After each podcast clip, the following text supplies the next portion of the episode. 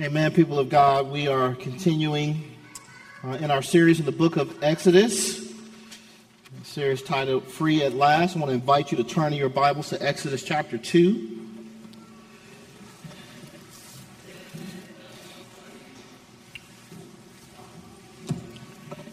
I'm going to read the uh, whole chapter in your hearing, so listen to the word of the Lord.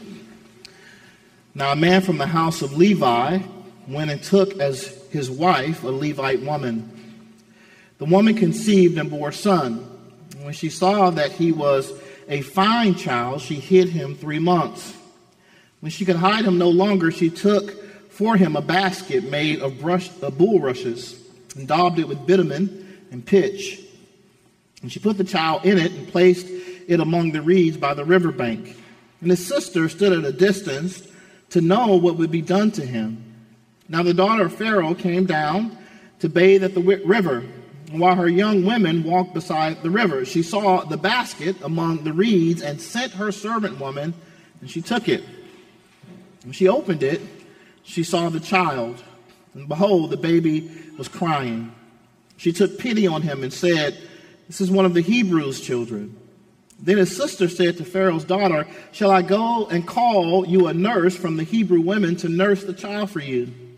Pharaoh's daughter said to her, Go. And so the girl went and called the child's mother.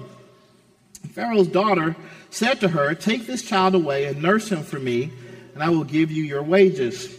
So the woman took the child and nursed him. When the child grew older, she brought him to Pharaoh's daughter, and he became her son. And she named him Moses because she said, I drew him out of the water. One day when Moses had grown up, he went out to his people and looked on their burdens and saw an Egyptian beating a Hebrew, one of his people. He looked this way and that and seeing no one, he struck down uh, the Egyptian and hid him in the sand.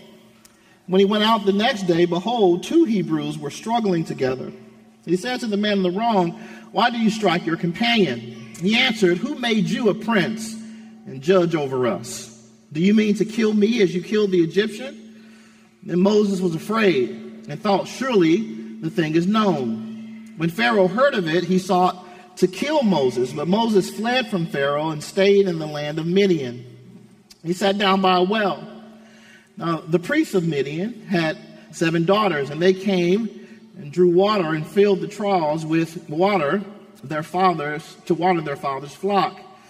The shepherds came and drove them away, but Moses stood up and saved them and watered their flock. When they came home to their father Reuel, he said, How is it that you have come home so soon today? They said, An Egyptian delivered us out of the hand of the shepherds and even drew water for us and watered the flock. He said to his daughters, Then where is he? Why have you left the man? Call him that he may eat bread. Moses was content to dwell with the man, he gave Moses his daughter Zipporah. And she gave birth to a son, and he called his name Gershom, for he said, I have been a sojourner in a foreign land. During those many days, the kings of Egypt, the king of Egypt died. The people of Israel groaned because of their slavery and cried out for help. And their cry for rescue from slavery came up to God.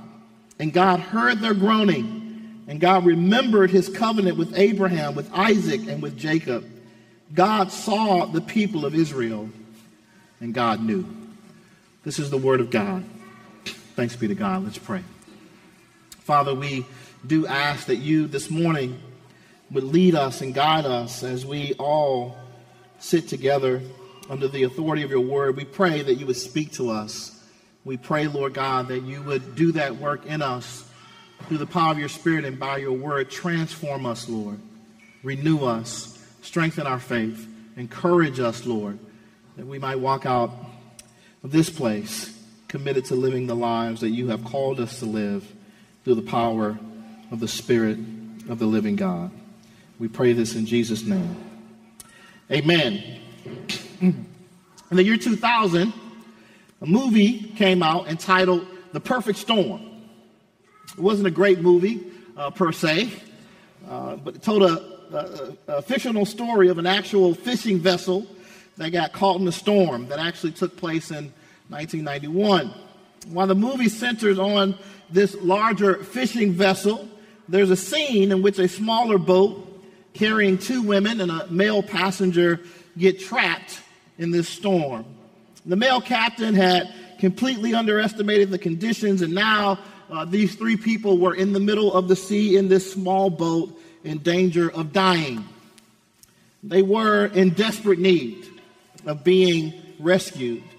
And of course, as, as movies go, uh, there, there's a dramatic scene that ensues when the Coast Guard, contacted by one of the women on board, finally makes it to the small vessel, and each of the passengers is uh, rescued in a daring attempt and safely uh, placed on board the helicopter and taken to a Coast Guard ship that is out searching for those in harm's way. But it's another scene that caught my eye that reflects a theme seen in the text before us. Uh, these men who had rescued uh, these folk and brought them to safety uh, to this ship found themselves in need of rescue when their helicopter crashes, having run out of gas in an attempt to save another group uh, of people who are in danger. And so here they were drifting in the sea in the middle of a storm, and they needed themselves to be rescued. And when the Coast Guard ship makes it to their location and begins to make a daring effort to drag these men aboard the ship, who do we find there helping in the rescue? But the two women who had themselves just been rescued earlier by these very same men.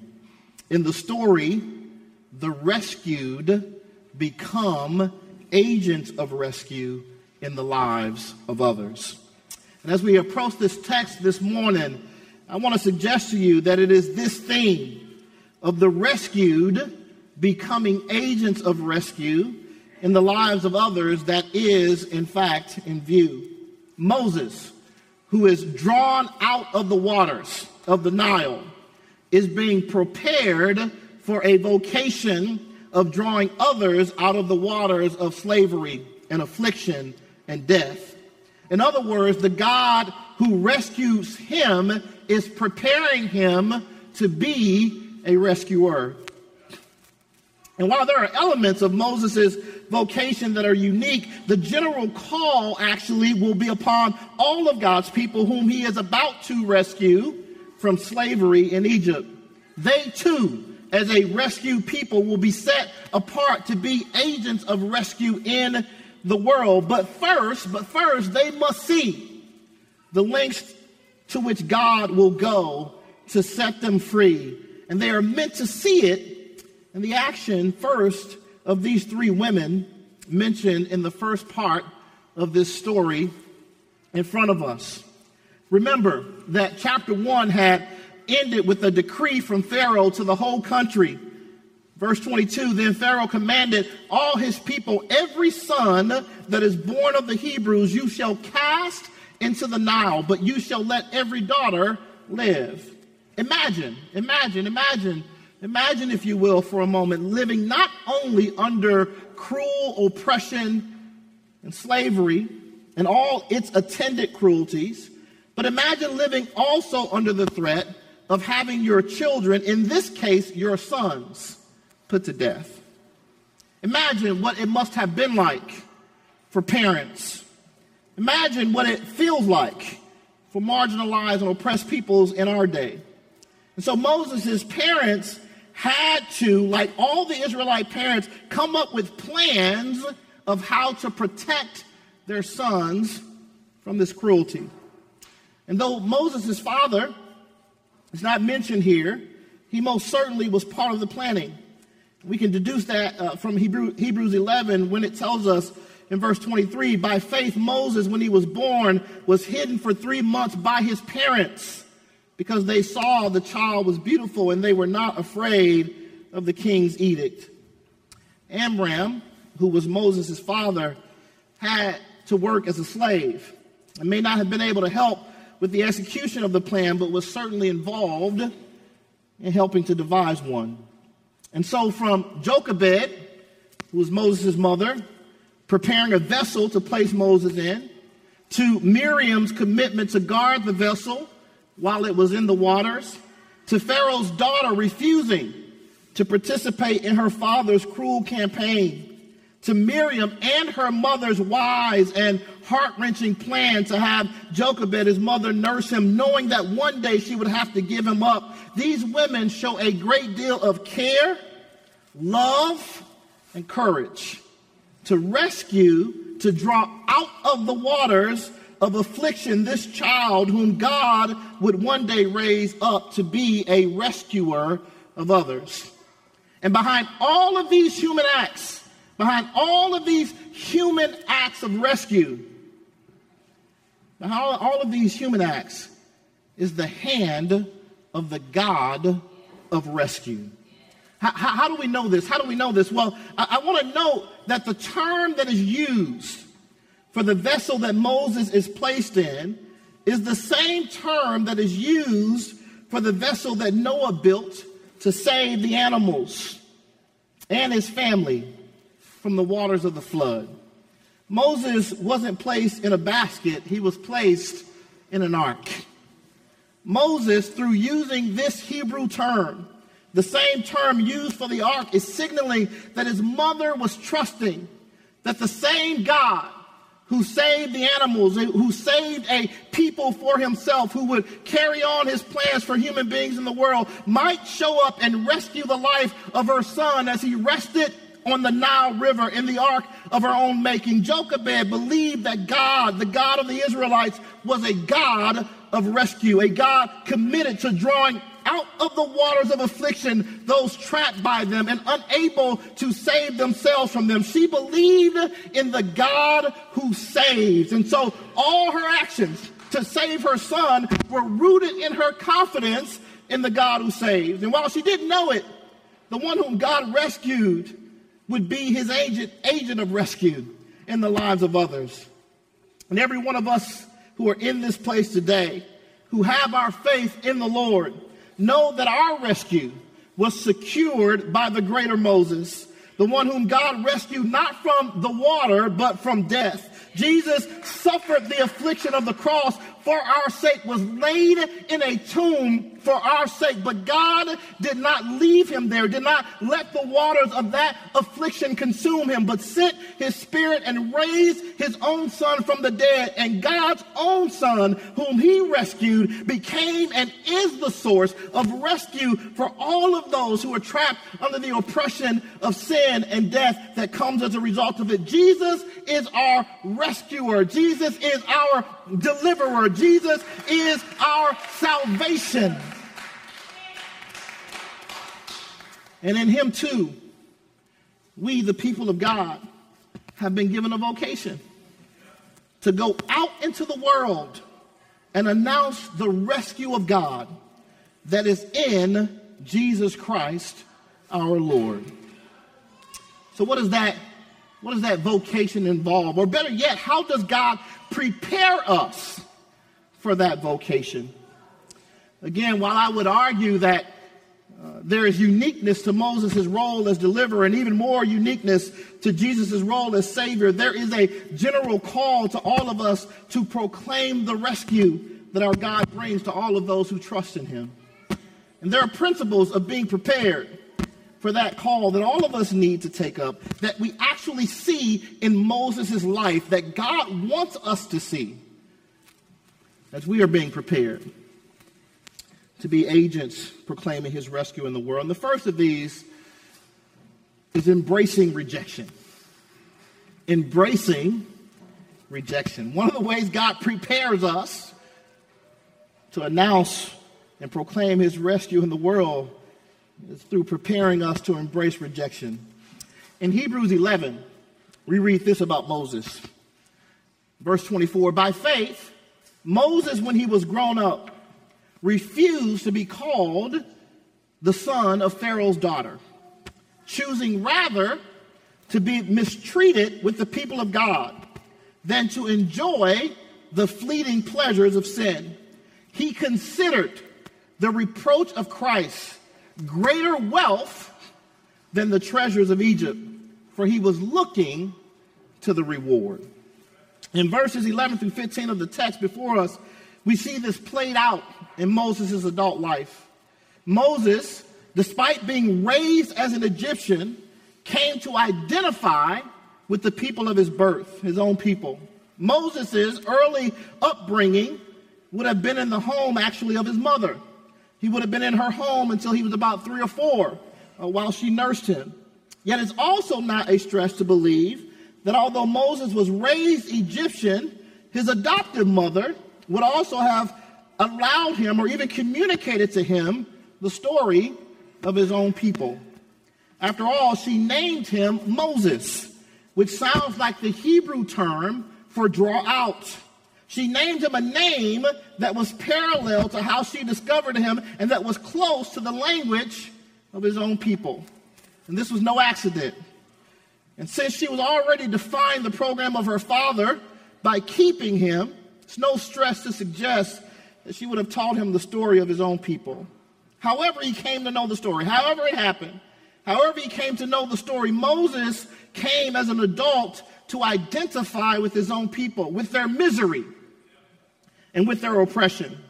And in so doing, he took matters into his own hands in trying to work justice for one of them who was being beaten by an Egyptian, possibly a taskmaster. And there's no doubt that he thought in his own mind that he was showing loyalty to the cause of his people by killing this Egyptian. But his plan backfired. When he saw two Hebrews fighting each other, he tried to intervene to call them to loyalty to each other. But he was rejected by them and confronted with their knowledge of his killing this Egyptian. He was rejected, he was rejected, watch this, as a latecomer to the cause of his people, who, who was trying to insert himself as a leader. And perhaps they were equally salty with Moses because his efforts to help them by taking matters into his own hands almost certainly meant more trouble for his people once it was discovered that this Egyptian had been killed. So not only are you a latecomer to the cause, you are also making more trouble for us. And this complaint would be later made by the elders of Israel when Moses attempts to deliver them would indeed create more trouble for them. So here Moses was trying to take up for his own people, trying to rescue them from the injustice of others and from their own injustice to each other. And yet, I want to suggest to you this morning, brothers and sisters, that this rejection is exactly what Moses needs. And it is, it is exactly what you and I need, who are called to be agents of the proclamation of God's rescue in the world. It is what Moses needed, and it is what you and I need.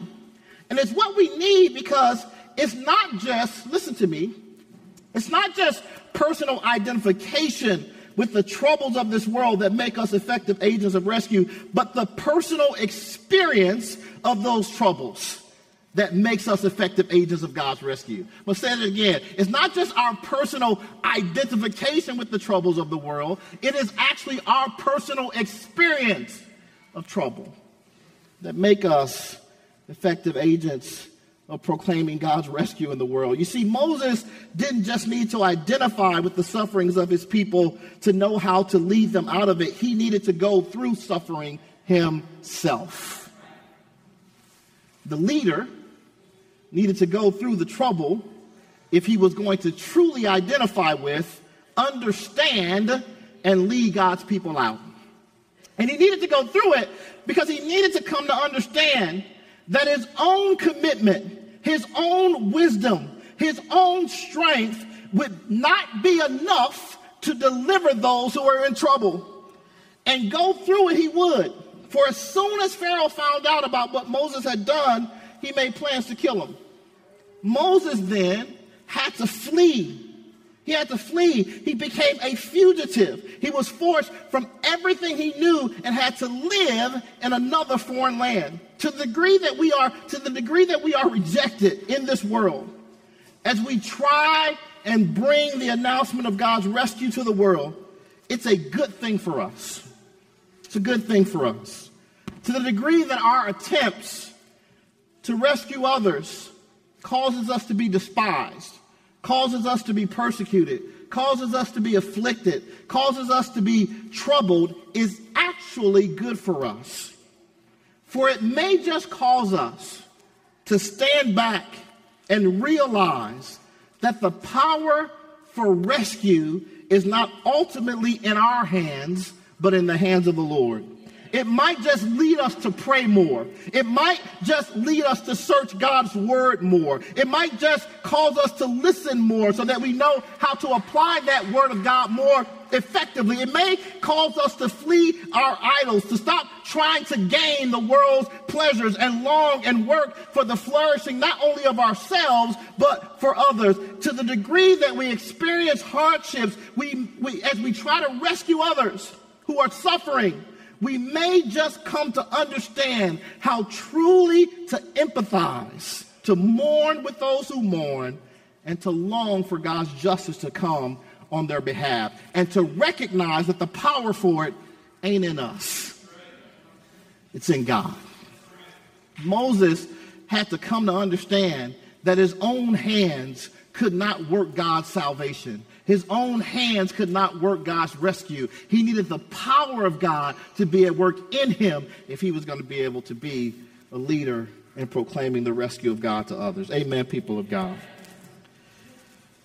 And so, this call to embrace rejection as a means of being prepared to be agents of the proclamation of God's rescue in this world, it means, brothers and sisters, not growing weary in regard to the challenges we face in this world. The writer of Hebrews, speaking to Christians on this very point, says this in chapter 12, verse 3 Consider him who endured from sinners such hostility against himself, so that you may not grow weary or faint hearted. And trust me, my brothers and sisters, I know, and many of you know from personal experience, how difficult the hardship can be as we try to live for the Lord in this world, announcing the rescue that is in relationship with Him.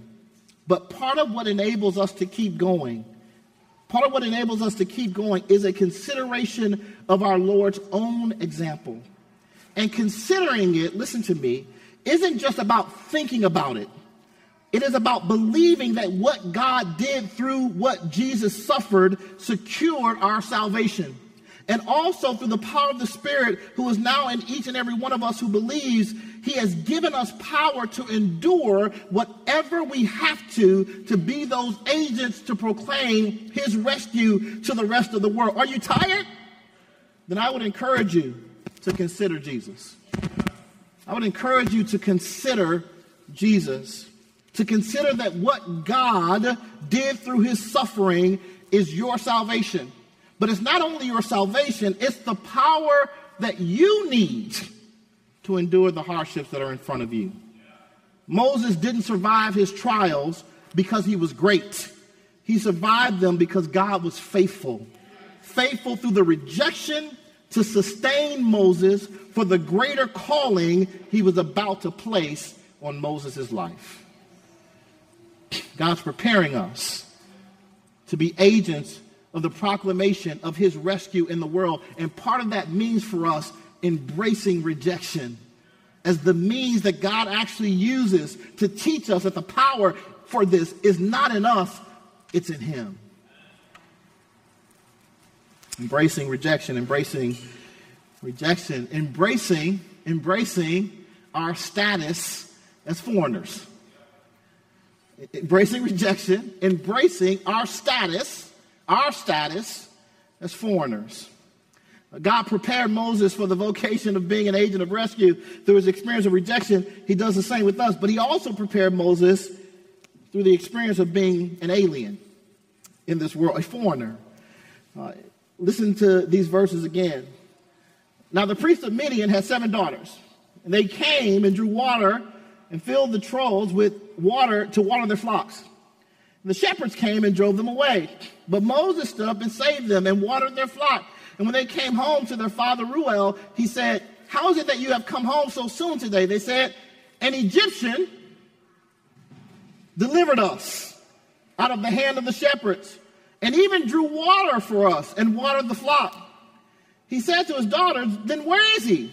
Why have you left the man? Call him that he may eat bread.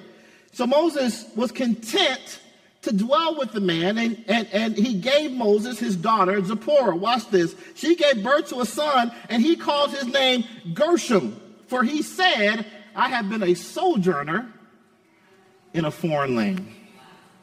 Think about this. Israel was in Egypt, which was not their home. They had been forced through a famine, and now were forced to remain there through oppression and slavery.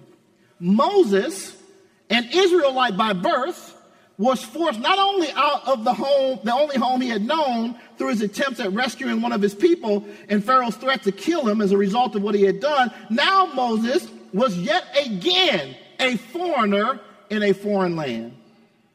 Despite his upbringing, he was a foreigner in Egypt and now a foreigner again in Midian. Indeed, at one point, he was a foreigner among his own people who saw him as more of an Egyptian than an Israelite. I'm preaching to somebody this morning. Moses' life experience, his whole life experience, was as a foreigner.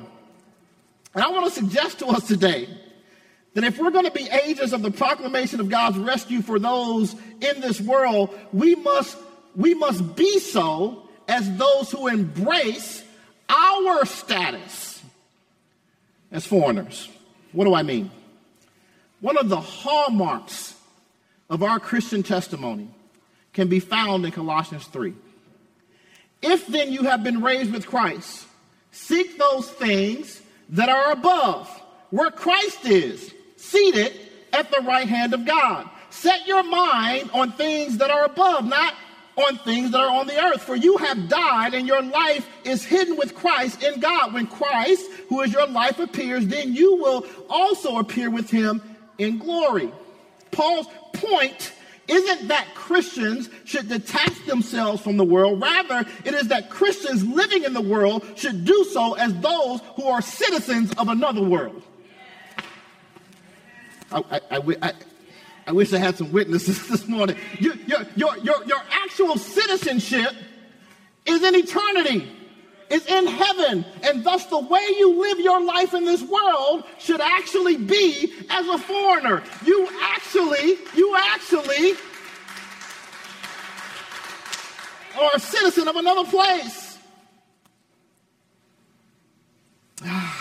Indeed, we are to bring into this world in the way we live, in the way we think, in the way we act. We are to bring into this world the blessings of that other world of which we are citizens. It is to live in this world as those who know the promise of a world that will be rescued from everything that is evil, everything that is sinful, everything that is wicked, everything that is unjust. This is why the writer of Hebrews could say, of those who had, endured the hardships and troubles of this world. These all died in faith, not having received the things promised, but having seen them and greeted them from afar, and having acknowledged that they were strangers and exiles on the earth. For people who speak thus make it clear that they are seeking a homeland. If they had been thinking of that land from which they had gone out, they would have had opportunity to return. But as it is, they desire a better country, a better country that is a heavenly one. Therefore, God is not ashamed to be called their God, for he has prepared for them a city. The problem with us is that we love the world. The, the problem with us even as Christians, is that we love the world. We love the pleasures of this life at times more than we do the blessings of what is coming. We want comfort. We want wealth. We want privilege and the happiness that this life holds out to us. And while it is true that God has given us all things richly to enjoy. The elevation of that enjoyment above the calling to announce the blessings of God's new world in this present world is the problem that many of us as Christians have. And we share it. We share it because we know, we share it because we know that when we do, the world will treat us as foreigners. When we live in the world as citizens of heaven, we will be treated by the world as foreigners. We will be treated by the world as strangers. And here's the truth we don't want to be foreigners, we don't want to be strangers. We, we don't want to be rejected by the culture and by the world around us. We want the pleasures that it holds out to us. But did you catch that? When I read it from Hebrews 11 earlier, Moses had to make a choice. Am I going to associate and identify with Egypt or with this foreign, strange people? the call to be in the world, the call to be in the world, but not shaped by it, is one that Christians must do battle with day to day. From, from familial, national, and cultural identities to news and social media platforms, to academic and political institutions, Christians are confronted with the ongoing challenges of not being shaped by the world. We are constantly confronted with embracing the truth that we are now in Christ strangers and foreigners in this world. And in context, in context, embracing this status of strangers and foreigners means identifying with that community of strangers and foreigners that God calls his church. And especially with those in that community that are afflicted, hurting, in distress, oppressed, and poor.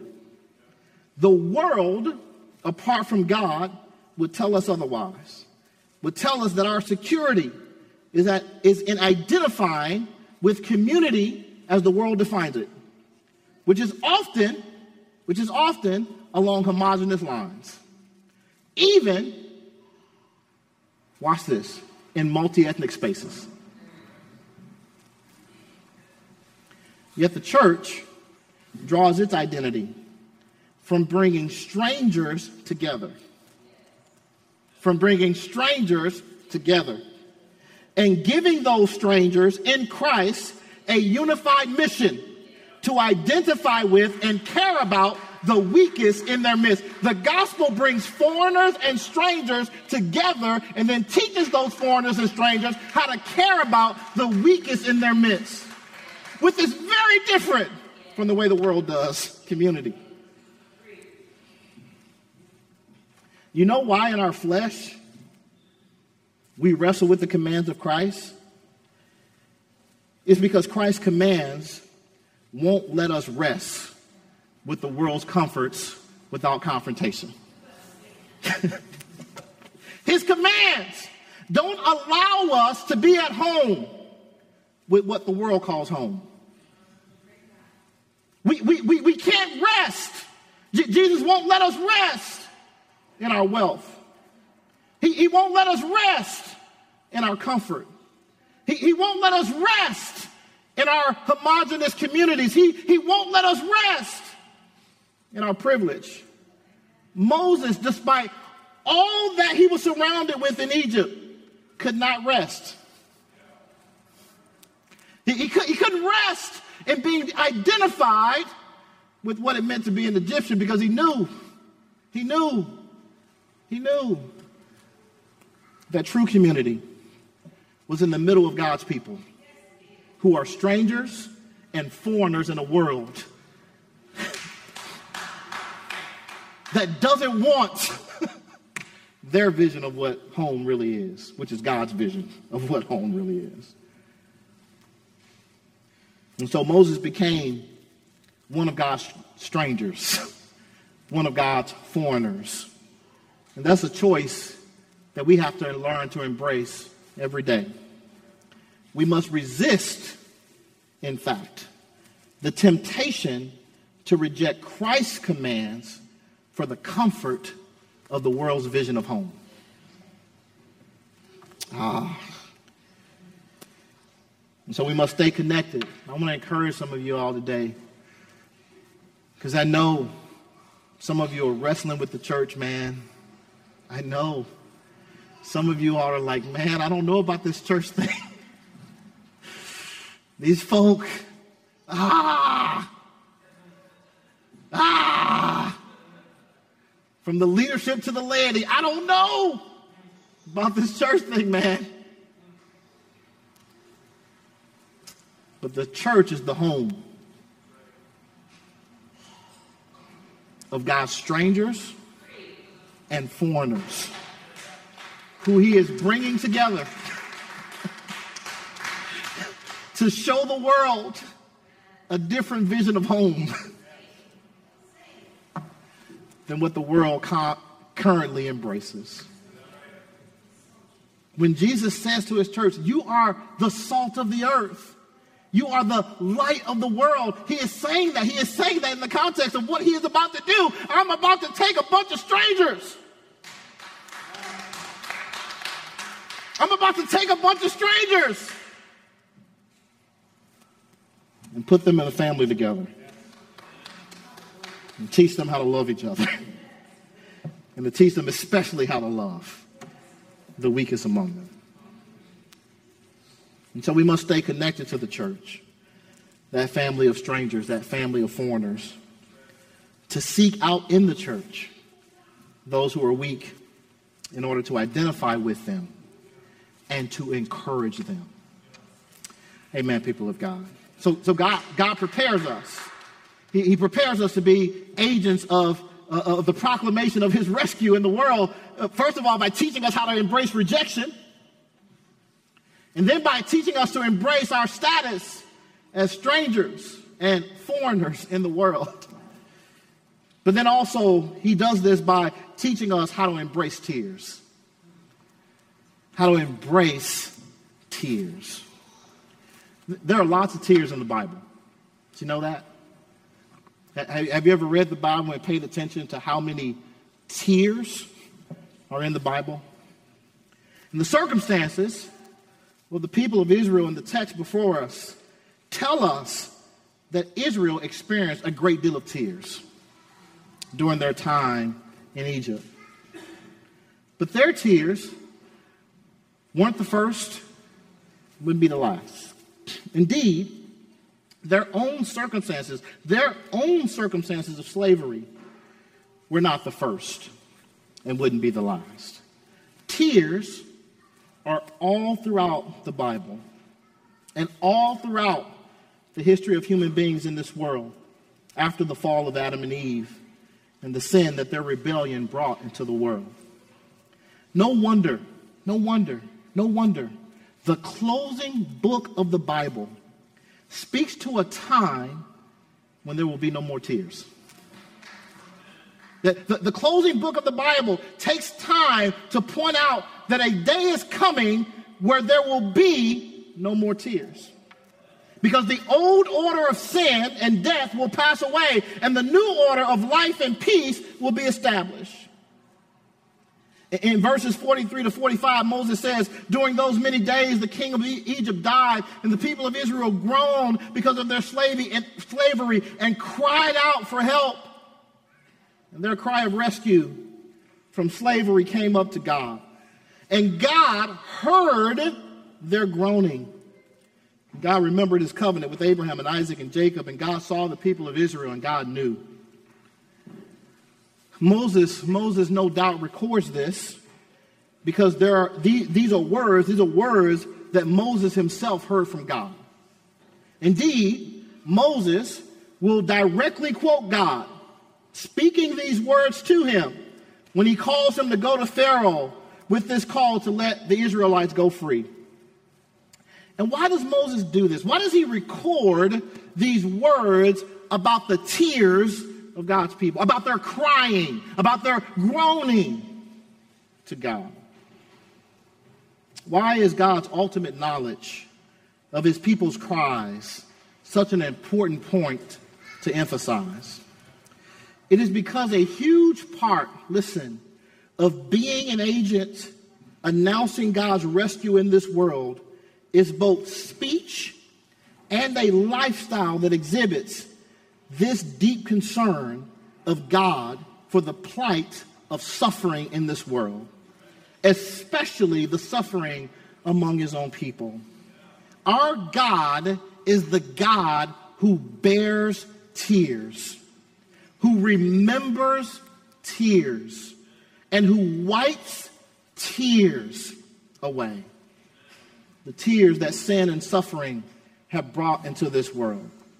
God does not ignore the tears of those who cry out to him for help. He comes to them, listen to me this morning, with a message of hope and a message of help, a message of relief, and a message of rescue. It is him of whom we are told in Psalm 34 15, the eyes of the Lord are toward the righteous, and his ears toward their cry. It is him of whom it is said in Psalm 56 8, You have kept count of my tossings, put my tears in your bottle. Are they not in your book? It is him of whom it is said in Revelation 21, He will wipe away every tear from their eyes and death shall be no more. Neither shall there be mourning, nor crying, or pain anymore, for the former things have passed away. The ministry, the ministry, the ministry of announcing God's rescue is a ministry of announcing God as the God who bears, as the God who remembers, and as the God who wipes away tears. And we do this by setting ourselves in proximity to those who mourn. This is what God was preparing Moses for.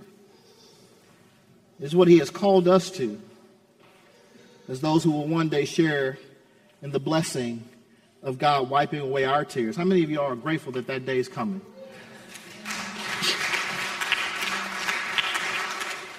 A day is coming where all of your tears will be wiped away by Almighty God. In the meantime, you know what God tells you in Romans to the Apostle Paul? Weep with those who weep. I, I called you out as my people. I've called you out to be the, the, the agents of the proclamation of my rescue in this world. And part of what I want you to learn how to do is weep, mourn, grieve, cry with those who cry. That, that seems like a strange command, doesn't it? Cry? I, I thought you would want the opposite. I thought you would want me to go tell those folks to stop crying. To, to tell those folks it's going to be okay. Stop, stop, stop crying. Stop crying because you're making me cry. Just stop. No, you know what God says? You know what part of God's call is on your life? Go weep. Go sit with people. Go, go be in proximity to people who are grieving and mourning and grieve and mourn with them. I don't need you to say anything. In fact, can I encourage you a little bit? Sometimes just, just shut up. Don't say any grieve, weep, cry, mourn. Because you know what that communicates? I hear, I see, I know.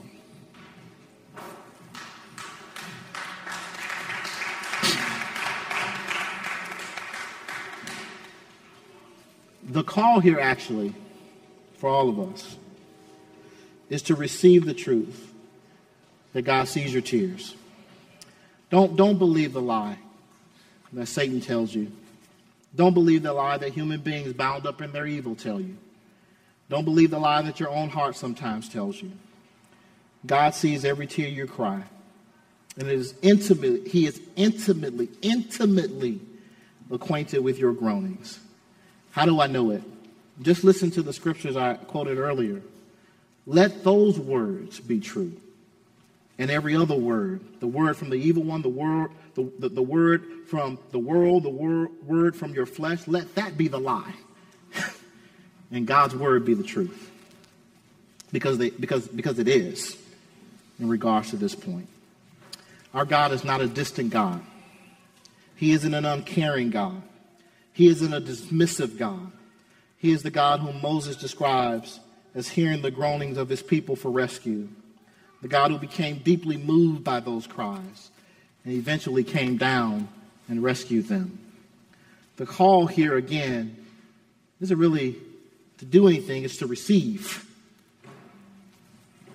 The Word of God is true. To take that Word in your actions to others. One more thing here. Can I just help y'all this morning? You can't wear God out with your tears. I'm going to say it again. You cannot wear God out with your tears. You know how many thousands of people were crying out to God in these days? Do you know how many thousands upon thousands of people have cried out to him daily throughout history? Do you know how many thousands upon thousands of people are crying out to him daily across this world? And he hears every single one of them. And he doesn't get tired. You and I get tired.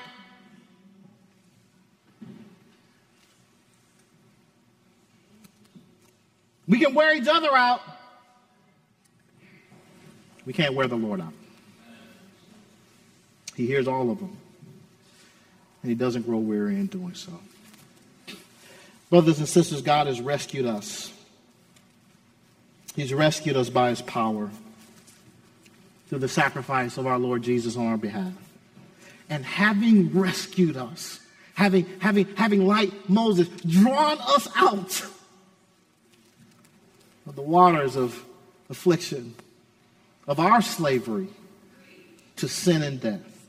Having rescued us, he now calls us out into the world to be agents of the proclamation of his. Anybody been rescued this morning? Anybody glad that you're rescued this morning? That you're set free? That you're no longer in those waters of affliction as it relates to your slavery to sin and death. You have been set free. And so, this vocation, this calling now to carry out this call to be agents of the proclamation of his rescue in this world, it means, means embracing rejection, embracing our status as foreigners in this world. And it means embracing tears but all of it, all of it, so that God might teach us through the power of the Spirit how to be exactly who He's calling us to be in the world. May God in Christ give us the power to walk out into this world, embracing our call to proclaim His rescue that has come. That has come in the person and work of Jesus Christ our Lord. Amen, people of God. Amen.